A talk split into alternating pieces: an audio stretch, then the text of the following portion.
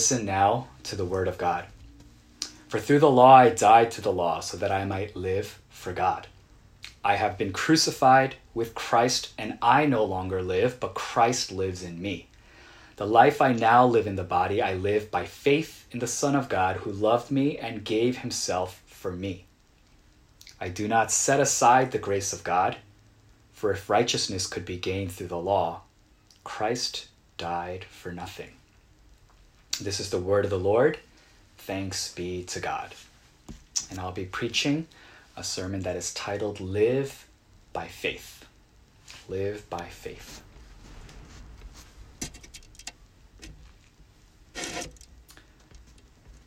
For those of you who are in tune with current events, uh, for those of you who have been watching the news and following uh, what's been going on in terms of you know public health and uh, in things that are relative to the coronavirus, uh, we heard some good news uh, this past Monday. Uh, it was worth talking about. It was something that was uh, the topic of discussion on all the major news networks, and you know, it affected everything. It affected our economy. It affected public, kind of like the public outlook of, uh, you know, the rest of 2020 and the rest of 2021. Uh, it gave a little bit of insight or hopeful insight into what is to come. And of course, that news was uh, the news that was released by Pfizer about the vaccine uh, that is in the works, uh, not yet completed and not yet ready, uh, but that there is optimism, that there is hope, uh, because uh, the virus show the vaccine, sorry, the vaccine was showing ninety percent efficacy, and uh, it gave us a chance to have some hopeful news, some optimistic news. Uh, for me, it gave me a chance to really think about that and say, wow, there's light at the end of the tunnel. You know, there's a chance for us to return to normalcy. Maybe uh, there's a chance for us to start getting back into church and doing the activities, you know, not just uh, limited services, not just limited numbers and limited capacity. Uh, but it got me thinking about uh, the day that we could be all together in church again, and that we could be all crammed into one room again, where that is not seen as a negative thing, uh, but that is something that shows intimacy and closeness and friendship, and it shows you know how close knit a group is. Uh, our youth group uh, is very used to cramming uh, you know, close to 30 people into this one room in our church, the youth group room. And we're sitting on armrests. We're sitting, you know, sometimes the kids are sitting on top of each other. Uh, there's just, it's, we're just stuck in one area. And we used to love that. We used to be proud of that. Uh, but now, you know, after all this stuff with the coronavirus, that became a reason that we're unable to meet. That became uh, part of the reason that we are not able to have full capacity services at church. And so uh, the vaccine news, it provided a bit of hope. And so this week I spent a lot of time reflecting and thinking about yesteryears, uh, the days past, the way things used to be. And uh, it made me think, wow, if this thing can be released, if this thing is real, if this thing can be trusted, then we can get back to where we were. And you know, that brought a lot of joy in my heart. I can go back, we can go back to the lives that we are used to. And that was something that was very exciting for me. Except I realized that's not it. That's not it. We should not be returning back to the life that was. Then perhaps we've missed an opportunity during this time in which we are apart, during this time in which we're not able to gather together, during this time where we were we had to take a step back from all the things that we're used to, from all the things that are normally planned, from all the events and all the things, the church activities and the services and everything that goes on in this religious body we were forced to take a step back and to reconsider what the church is, reconsider what is important, in our faith lives. Reconsider what is community. Who is Jesus Christ to us? And how are we representing him as the body of Christ? How are we representing him as the church of God? We were forced through this pandemic to take a step back and reconsider some of those things. To figure out what our foundations are. Who are we? What are we made of? What have we been doing with our time? What have we been doing with this institution that has been handed to us? What have we been doing as Christ's representatives in this world? Building up his kingdom, but how? Why? Through what means? Through what instruments? And so I thought to myself, yeah, you know, that news of optimism filled me with hope to get back to where we were. And I realized going back to our old lives, going back to the life that was, yeah, it's comforting. Yeah, it brings a warm, fuzzy feeling inside of my heart, but maybe that's not what we're called to. Maybe we are called to come back once this vaccine hits, once it is available. Maybe we are to come back to a different life. Maybe we're supposed to live differently. Maybe the image of the church is supposed to be different. Should we not have grown? Should we not have changed? We can't just go back to the life that we were living as if nothing happened.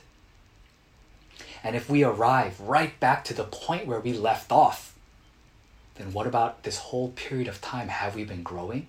Have we been going closer to Christ? Have we been living a life of faith?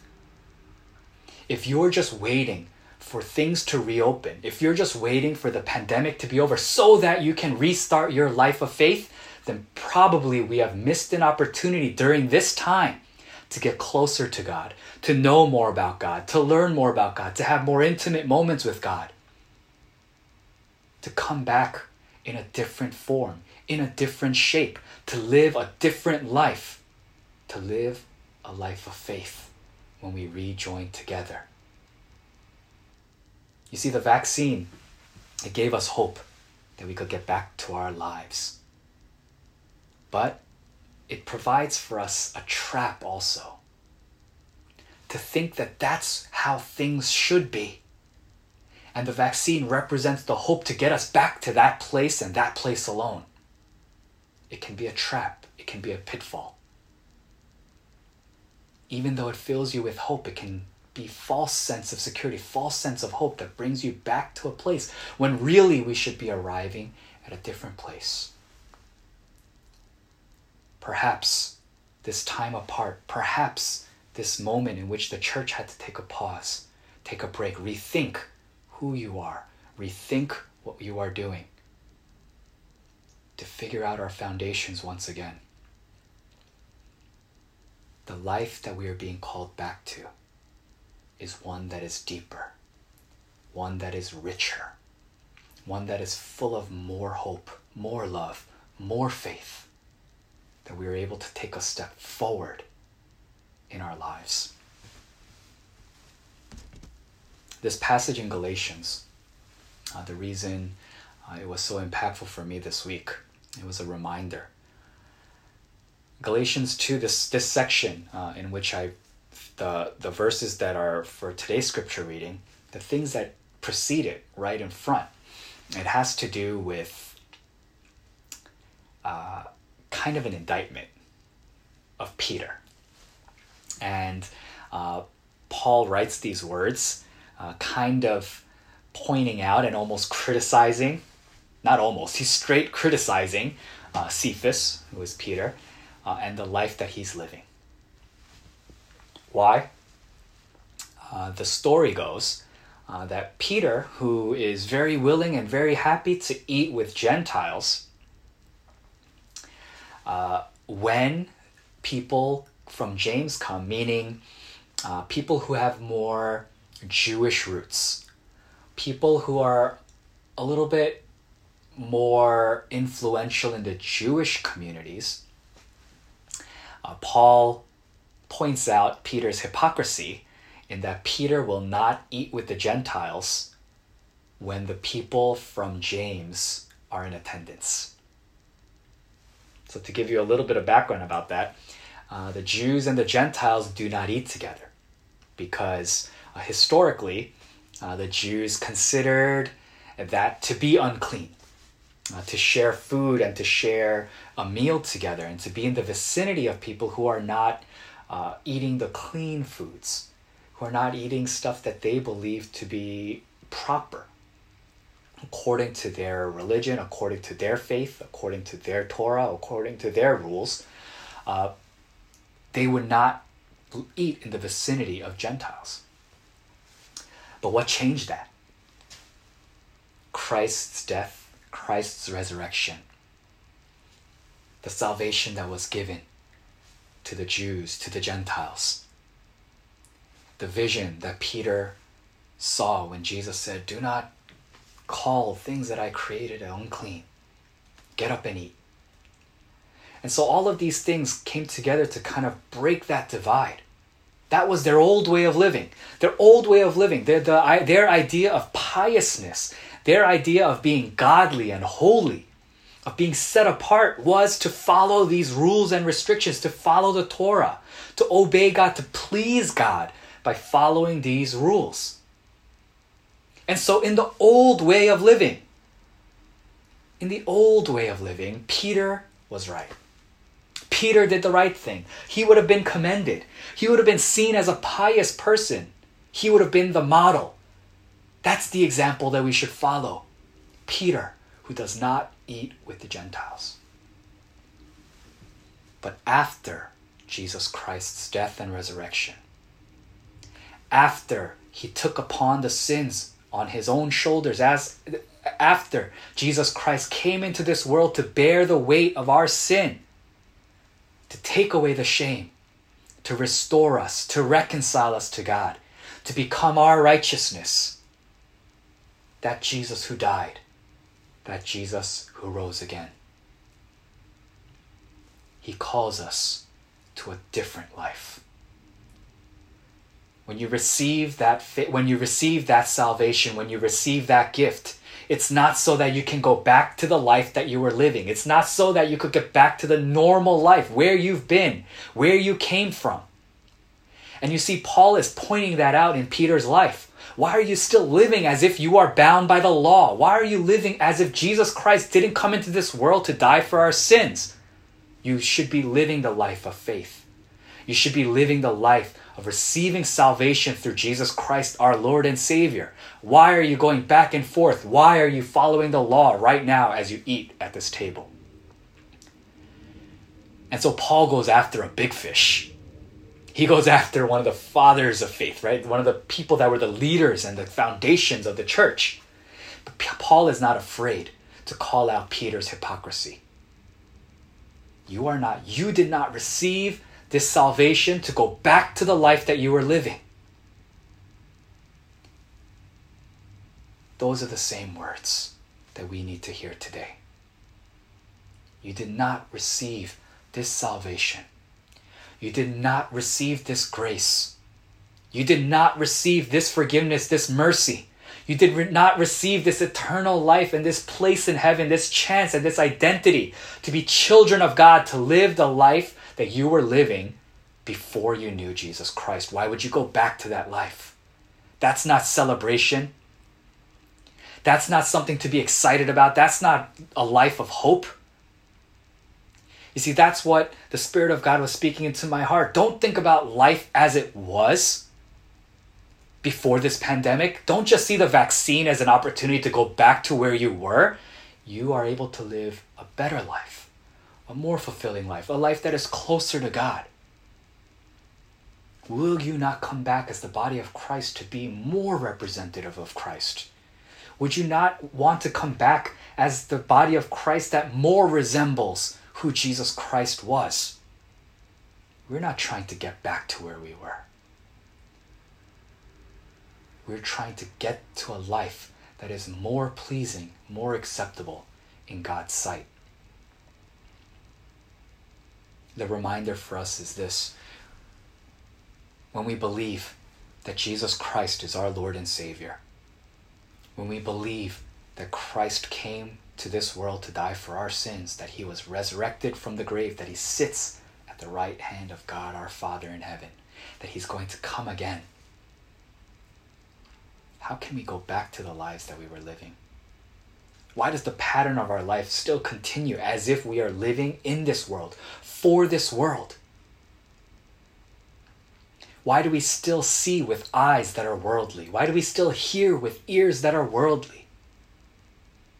We are meant to live a life of faith, a life of faith in Jesus Christ. So, the pattern of your behavior, the pattern of your lives, it should be different from the things that we see in this world. You are not defined, you are, your identity is not found in the things of this world. It is not just by your, your ethnicity, it is not just by your gender, it is not by your sexual orientation, it is not by your political allegiances or your political party, it is not by your geographical location. Those are not the things that define the life that you are supposed to live. Maybe if you did not know Christ. Maybe if your life, your prior life, was not crucified with Christ, that life is dead. That life is gone. You are not dictated by the things of this world anymore. Why do we go back to that life? Why do we still continue to live as if those are the things that govern our decision making? It governs our resources. It governs the way that we spend our time. It governs the way that we see people, the way that we treat people. It governs the way that we treat God, that we see God. Our opinions being built by political parties, our view of God being spoken about by political groups, allowing news, allowing you know social media posts to become the defining opinion of our lives. Maybe if we were of this world, maybe if we lived for this world. But you were crucified with Christ. And that life is no longer the life that you live. The life I now live. I live in the body. I live by faith in the Son of God who loved me and gave himself for me. I don't see that enough in the church. I don't see that enough in those that call themselves believers, that call themselves sons and daughters of our Father in heaven. To say, this is not the life for me. This is not the life I live any longer. I live my life by faith in Jesus Christ. I am called to be different. I am called to be apart. I am called to live outside this world. You don't think Paul lived that old life? Paul probably lived that old life better than Peter lived the old life. Paul was a Pharisee. Paul lived according to the letter of the law. He was trained, he was taught from the beginning, it was pounded into his head the way that he should be living. This is not Paul just being lazy. This is not Paul just deciding to do something different for the sake of being different. This was who he was. It was part of his the fiber of his being to follow the law, to remain clean, to not eat with Gentiles, to have that division, to have that separation, to be set apart. He believed and he grew up thinking that that was the right way to live. But how could he not be moved by Jesus Christ, who came into the world, who called him by name, who said, Paul, why do you persecute me? Who gave him the commission to say, You are going to be my apostle. You are going to be my person in this world. And Paul is saying that old life is dead. That old life is gone. And I live a new life. A life that I live in faith. That I live it by faith in Jesus Christ. And you know what? Paul's daily life, his daily routine, the things that he did the words that he spoke, the way that he treated people, that all started to change because the view that he had. Because he believed that the law was not the governing force in his life anymore. His life that was dedicated to, to studying the law. He was willing to fight, he was willing to die for that law. He was willing to kill others and persecute others for that law. He says, For through the law I died. I died to the law so that I might live for God. My life is set apart for someone greater, for something greater. And I don't live by the law. I don't search for life through the law. I find life in living for God. I no longer live. He doesn't live for his, himself. He doesn't live for his views. He doesn't live for the things that he was taught. Christ lives inside of him. When our church gathers together again, when we, re- we reunite, when the members of the body come back together, hopefully we see a generation of people. Hopefully we see a mass of believers who come together and say, It is not my life. I am not living this life with Christ as a bonus. I am not living this life just thinking that Christ is there to do what I want him to do and to bless the life that I want to live. No, we gather together and say, This is the life of Christ who lives in me. And if we are the body of Christ, then he is not secondary. He is not the one that's pushed to the back. He is the head. He is at the forefront. We don't wave our banner with Christ blessing it we wave Christ's banner. This was something that Paul understood so well that his life as he knew it was over. And he didn't just reach out to God to say, Get me back to where I was. Get me back to the comforts of my old life. He knew that his life was completely different. We have each been saved by grace we have each received the salvation of Christ if we confess in our hearts and profess with our mouths that Jesus Christ is our Lord and Savior. Should our lives not change? Should we not be different? Should we not live for different things? Live by different things? By faith. Faith in Jesus Christ. No longer are we subject to live according to the patterns of this world, but we are made new.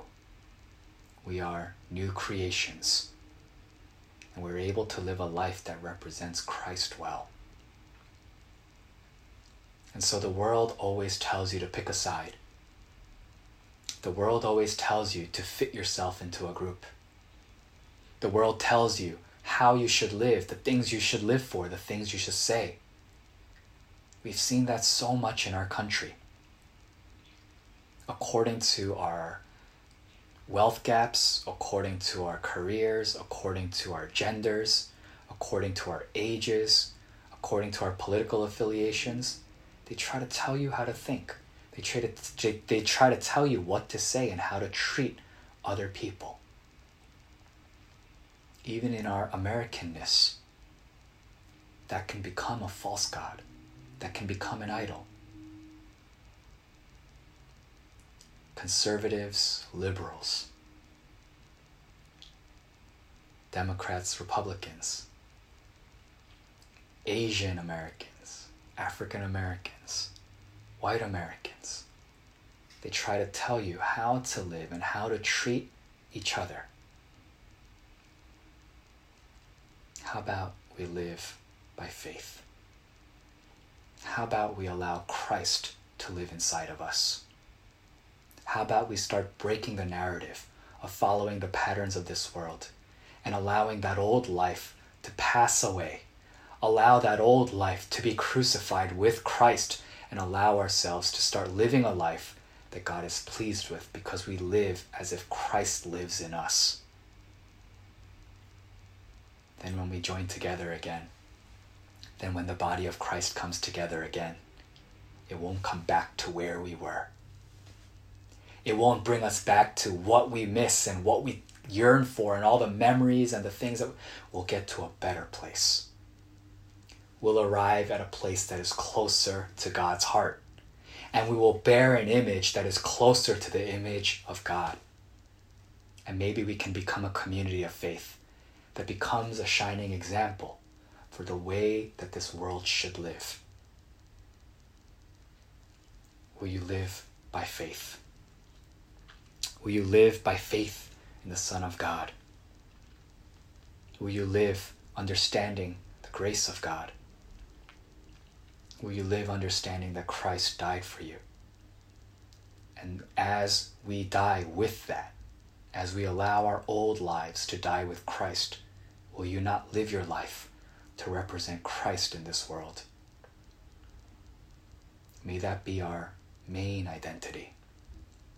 May that be what the world sees when they see the way that you treat people, when they see the way that you speak with people, the way that you pray, the way that you worship. May your life be a reflection of our Lord and Savior Jesus Christ because He lives in us, He lives through us. He lives, he, we live so that we can show the life of Jesus Christ to others as well. It's time for us to start thinking about that. Yes, the vaccine will allow us to get back to our lives. The vaccine is an avenue of hope, but not just to get back to where we were, but get, to get back to a place or to go to a place that is better.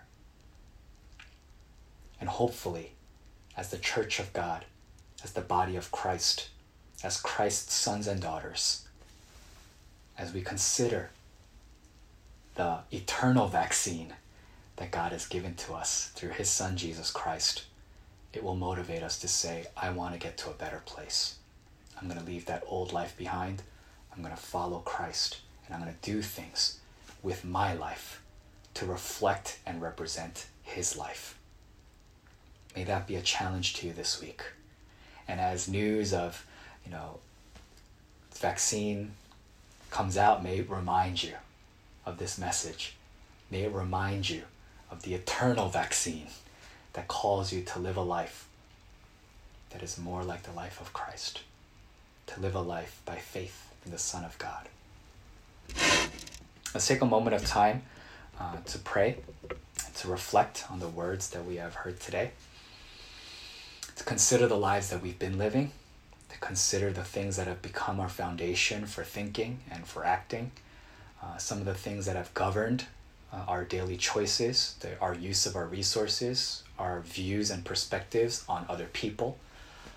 Um,